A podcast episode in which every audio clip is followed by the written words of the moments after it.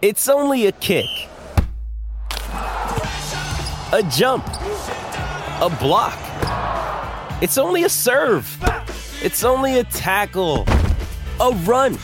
It's only for the fans. After all, it's only pressure. You got this. Adidas.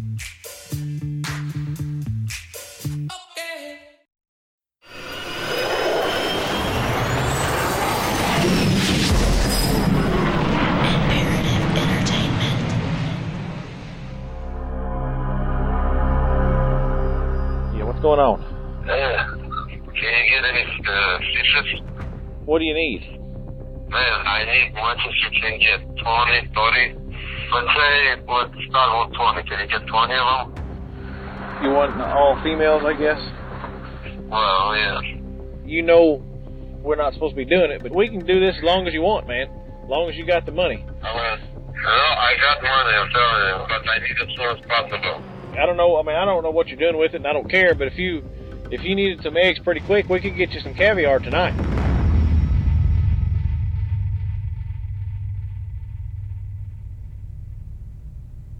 All right. So, how many documents are there? So there's over 600 pages of court documents relating to Operation Roadhouse. There's pages and pages of investigation reports. We're in the hotel room, doing our best Sherlock Holmes and Watson impersonations. We're building our evidence board. Court documents are piled everywhere, all over the bed, on chairs, the mini fridge, the desk, and the floor. But you've also got things like trial briefs, you've got plea agreements, there's even photos by undercover agents of these paddlefish and this paddlefish roe being processed into caviar. Up to now, we've only heard the cop version of events. These documents could unlock the other side of the story. I'm just kind of wondering, thinking about looking at these court docs, do you think it gives us more, like, is it telling us a bigger picture? It definitely confirms a lot of what we already knew about Operation Roadhouse, but there's also so many of these pages and reports about individual suspects that I don't think has really been that clearly reported on. Are there any dramatic moments? There definitely are, once you kind of wade through all the technical and legal language. There's definitely some golden nuggets. So there's this one suspect called Fedor Pakanyuk, I think is how you pronounce it. He's also known as Tad. And he was like down at the Roadhouse, he was openly bragging about all this caviar that he'd sold, something like $15,000 worth of caviar. And he had these kind of aspirations to build a paddlefish caviar empire. And the undercover cops who end up busting down his door during the takedown were the same guys who he hung out with at the Roadhouse. So you can kind of imagine his surprise. He opens the door and these guys who he thought are his friends are on the other side. They kind of like pull him out of the house. They put him in handcuffs. They take him down to the station. He's charged. The weird thing is that after all of that, he still asks these officers if they want to go and get a beer with him. I mean, what kind of person gets arrested and then asks the cops to go have a beer with him after? It's a little weird. That's what I thought, unless, you know, either he's feeling really cavalier about the whole thing, he's not stressed because he genuinely thinks he's innocent, or he's just a master manipulator and he knows exactly what he's doing. I mean, Fedor sounds like a bit of a character, but also, I don't know, it seems like who is he selling to? We don't know. Maybe I just haven't got that far in the court docs, but there are so many pages on him, you'd think that answer would be in there somewhere. After the national takedown in 2013, the Missouri Department of Conservation publishes a press release. They talk about busting this major paddlefish poaching operation. And it doesn't explicitly say that this was tied to Russian mafia, but it kind of implies it. They've got this massive kind of coordinated effort on their hands. I mean, basically all the scenes you've described, like I'm picturing a Guy Ritchie film. It sounds a bit surreal. The media picks up the story and they really go for it with the Caviar Mafia headlines. The other tricky thing, of course, with all of this is that loads of the details are redacted. So names of undercover agents, names of suspects. So you do have to do quite a lot of work to kind of pull together some kind of story of what these guys were doing, where they were from, what they were up to. But also, these court documents don't really deal with the question of where all this row is going. Like, where are they smuggling it to? Is it going overseas? Is it going back to Europe? Where is the market for this stuff? It doesn't even really have a smoking gun that tells us who the people running this whole thing are beyond the people at the Roadhouse. Yeah, so, I mean, it sounds like we have more work to do.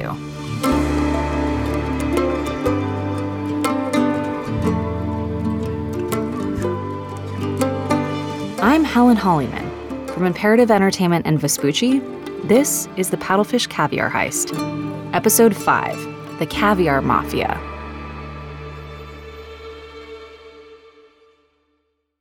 Hi, I'm Daniel, founder of Pretty Litter. Did you know cats tend to hide symptoms of sickness and pain? I learned this the hard way after losing my cat, Gingy. So I created Pretty Litter, a health monitoring litter that helps detect early signs of illness by changing colors, saving you money and potentially your cat's life. Pretty Litter is veterinarian developed, and it's the easiest way to keep tabs on your fur baby's health right at home. Go to prettylitter.com and use code SPOTIFY for 20% off your first order and a free cat toy. Terms and conditions apply. See site for details. Afford Anything talks about how to avoid common pitfalls, how to refine your mental models, and how to think about how to think. Paula, while certainly you can mess up on $1 million a year, it is far less likely than it is on $30,000 a year. Right. I would meet wonderful people that were struggling with a budget that was super tight. It was 100%. You need to make more money. Make smarter choices and build a better life. Afford Anything, wherever you listen. There's two suspects whose names keep coming up in the court documents. Here's what we know. In the mid-2000s, a 30-something Armenian guy named Bogdan Nahapetyan moves to the Ozarks to start a construction business. At some point, he hears there's a lot of money to be made selling black market row. Fast forward to the spring of 2012, and Nahapetyan is hanging out at the Roadhouse with some fishermen. They offer to sell him paddlefish. Nahapetyan agrees to buy. He then starts looking to sell the paddlefish to someone else. A friend suggests he call up this dude who drives around in a white Mercedes van. The white van man is later identified as Peter Babanko. He's the owner of a specialty food store in New Jersey. The pair strikes up some sort of arrangement where Nahapetyan sources the paddlefish in Warsaw, and Babanko takes them to market. One thing we haven't talked about yet is just how gnarly caviar harvesting is. It's not for the faint of heart. On the regulated market, efforts are made to make caviar harvesting more humane. But for these guys illegally processing caviar, the scene probably went something like this. A live female paddlefish is caught and placed into a cooler filled with ice. The cold puts the fish into a comatose state. It wriggles less. Then, someone takes a sharp knife and slits her belly wide open.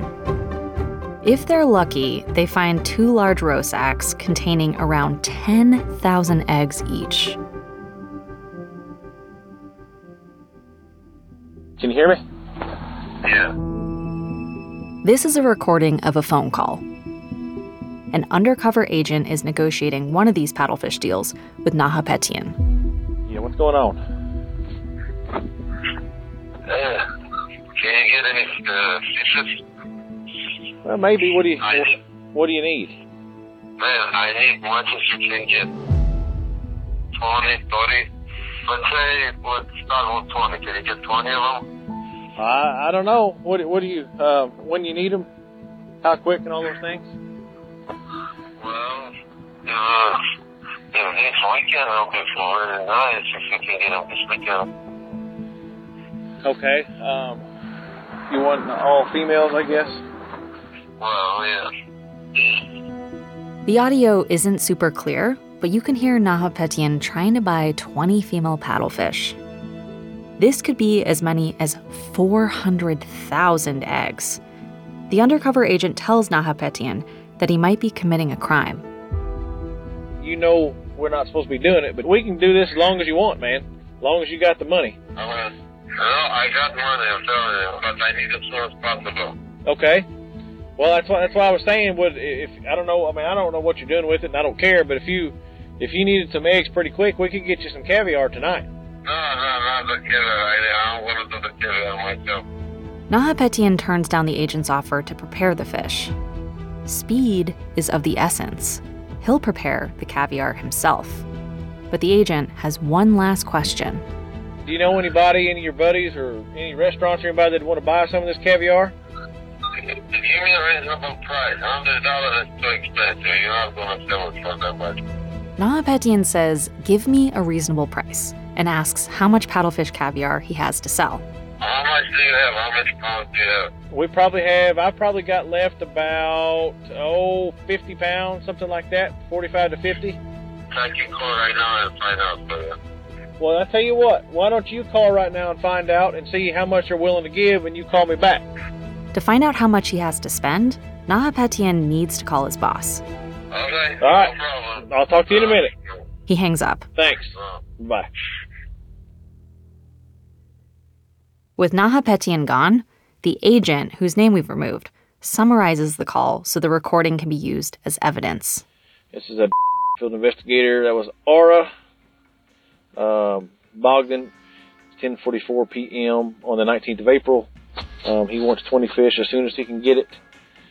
He's going to call somebody about the caviar and let me know. Soon after, Nahapetyan and Babanko arrive in Warsaw to meet the agent and pick up 80 pounds of paddlefish eggs.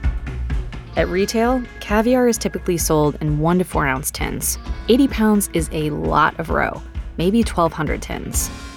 And when relabeled as high-quality Russian caviar, these eggs could sell for more than $300,000. And this was just a test run. Babanko packs the eggs into ice chests, loads them into his van, and drives off, headed for New Jersey. What he doesn't realize as he crosses state lines is that agents are tracking him all the way up Interstate 95. Although investigators now have all the evidence they need, they don't arrest the pair. Instead, they wait.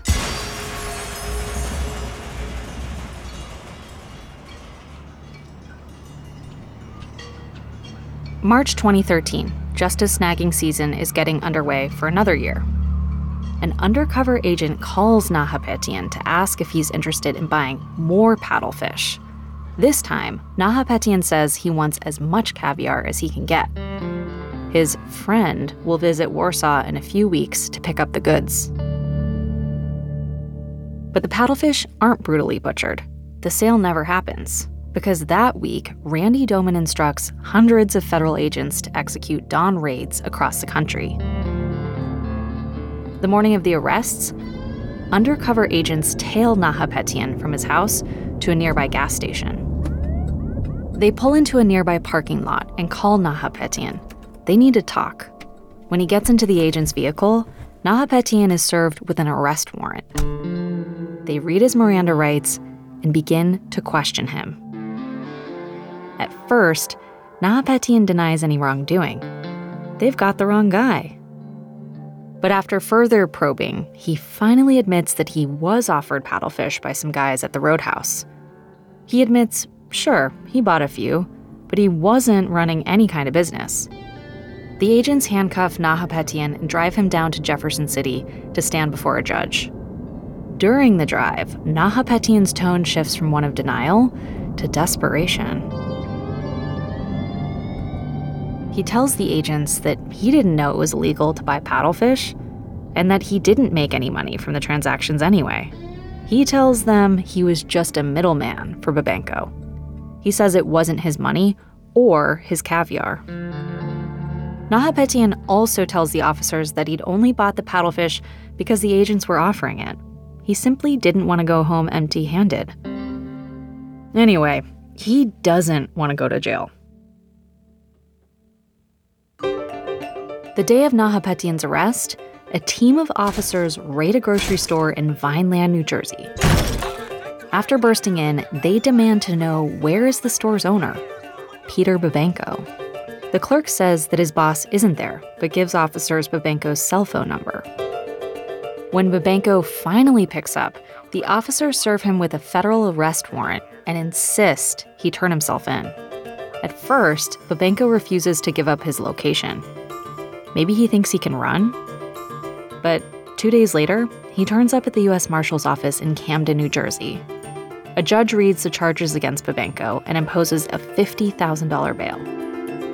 Nahapetyan then accepts a plea deal, a reduced punishment in return for testifying against Babanko. For his part, Peter Babanko is charged with conspiring to violate a federal law known as the Lacey Act, which carries a sentence of up to 5 years in prison.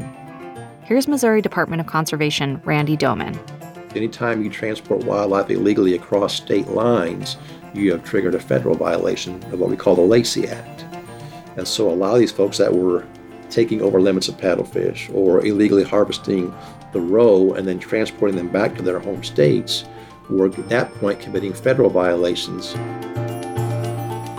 It seems like the feds hoped that the poachers would flip on their bosses. They want to bring down the whole criminal enterprise. But while a bunch of suspects did plead guilty to violating the Lacey Act, as far as we can tell, no one testified against anyone higher up. No kingpins, no Russian mafia. Something's not sitting right.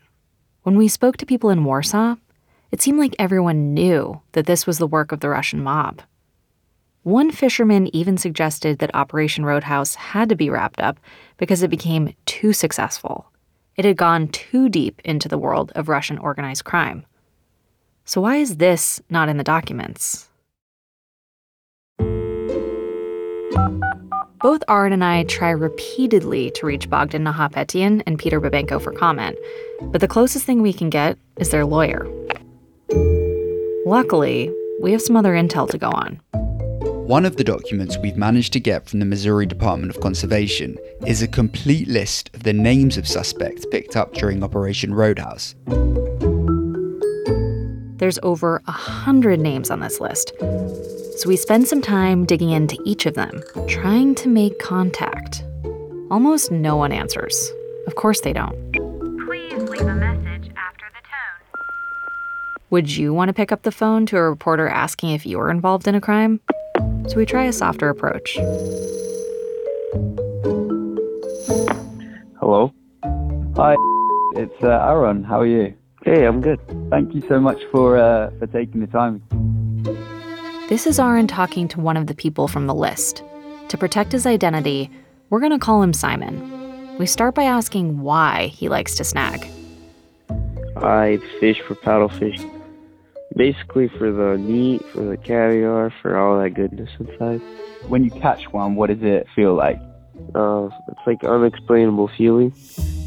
It's a feeling that you'll never get when you go fishing. It's a very big fish. But what was he doing with the fish? I catch him, and then I bring him home, clean him and stuff. Take the caviar out, and then just clean the fish. Just clean the whole inside, take all the meat out. I mostly go for the meat, because the meat is more of what I eat. And that fish, the caviar, I give to my grandma. He was just giving it away? She lives in the same neighborhood as us, so I just bring it to her. Okay, so he seems like a loving and devoted grandson. What does he remember about the operation? Do you remember that, Pooh? Yeah, I remember something like that. Was that something that affected you? No, I didn't really catch that much. I just catch two paddlefish, and that's good enough for me. So they didn't give you any problems, really? No. It sounds like Simon is denying even being arrested as part of Roadhouse. He says he stayed within the limits. In fact, he seems supportive of the Conservation Department. This is weird. The right thing to do if people are stealing and stuff, that's very bad. Simon sounds about as far from a big-time caviar smuggler as you can get. I've spent months now working on this story. We've heard detailed accounts from multiple sources. I've even seen the cabinet of trophies awarded for a job well done. I don't know if Simon is hiding something, and it's pretty hard to reach any conclusion based on our brief call, but I feel pretty sure I wasn't speaking to a mafia don. So we go back to the list. We're looking for any links or patterns in the names. Then we find something. A bunch of the suspects all come from the same town, Sedalia. It's about 35 miles north of Warsaw. When I first read about Operation Roadhouse, one of the most jarring parts was this idea of Russian-speaking fishermen hanging out in the middle of the Ozarks. This bit of the Midwest isn't exactly famous for being cosmopolitan. Wouldn't they seem out of place? But it turns out Sedalia, Missouri does actually have a very large Eastern European community. It's mainly expats who moved there after the collapse of the Soviet Union in the 1990s. And Eastern Europeans from Sedalia have been snagging in Warsaw for years. They might have been over-harvesting paddlefish eggs to make caviar, but it was more likely for personal consumption, or in Simon's case, for his grandma. So if these fishermen from Sedalia weren't involved in the big smuggling conspiracy, who was?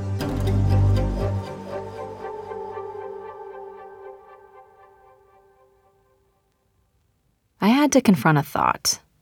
What if there was no big conspiracy? How would that make me feel? I mean, if there isn't a dark underworld at the bottom of this whole thing, would I feel, I don't know, shortchanged? Being totally honest, I would actually feel seriously relieved. Not just for the poor endangered paddlefish, but for myself. I need to confess something. There's a decent chance that I may have been complicit in this crime. Let me explain. Around the time Operation Roadhouse was going down, I was living in New York. It's a city where if there's an unusual way to make money, then someone else is probably already doing it. There I was in my early 20s, trying to make a name for myself as a writer. I had more than a few financial dry spells, to put it lightly. I needed a job on the side to help pay the bills. 12-hour restaurant shifts were leaving me wiped out and too tired to write, even on my days off. One day, I was on Craigslist, job hunting, when something caught my eye. Searching for a truffle dealer/sorter.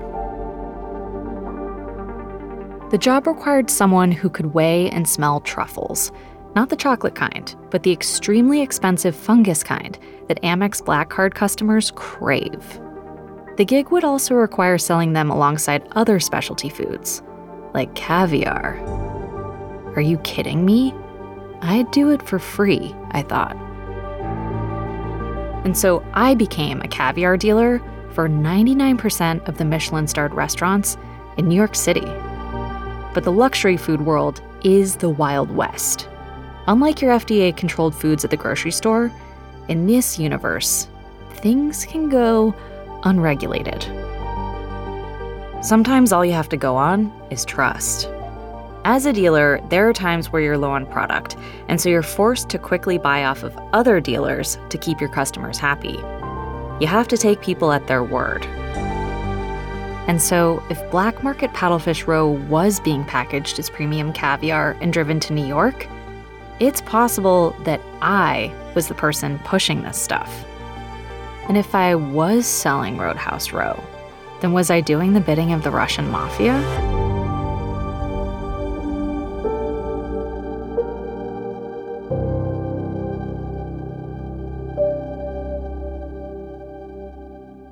There is only one person who might know. My old boss. They're not catching paddlefish and harvesting their eggs for no reason. I mean, it seems pretty obvious that they were taking part in the black market caviar trade. That's next time.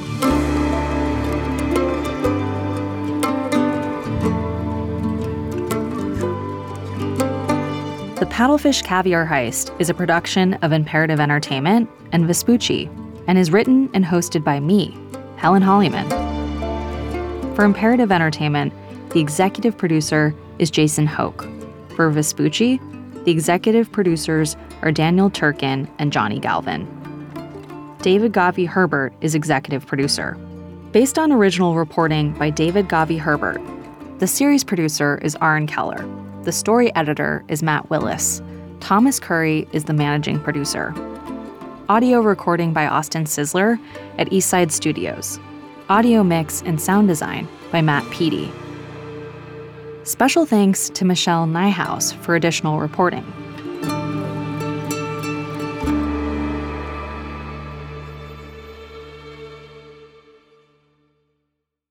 The Bigger Pockets portfolio of podcasts are worthy of your investment. We're having a real conversation as real estate investors. New episodes available every day. It's important to buy where it makes money and not necessarily where you want to travel to. Bigger Pockets, On the Market, Rookie Real Estate, or Money Podcast. The purpose of flipping is to create more cash so then you can reinvest into other types of properties. The Bigger Pockets podcast on YouTube or wherever you listen.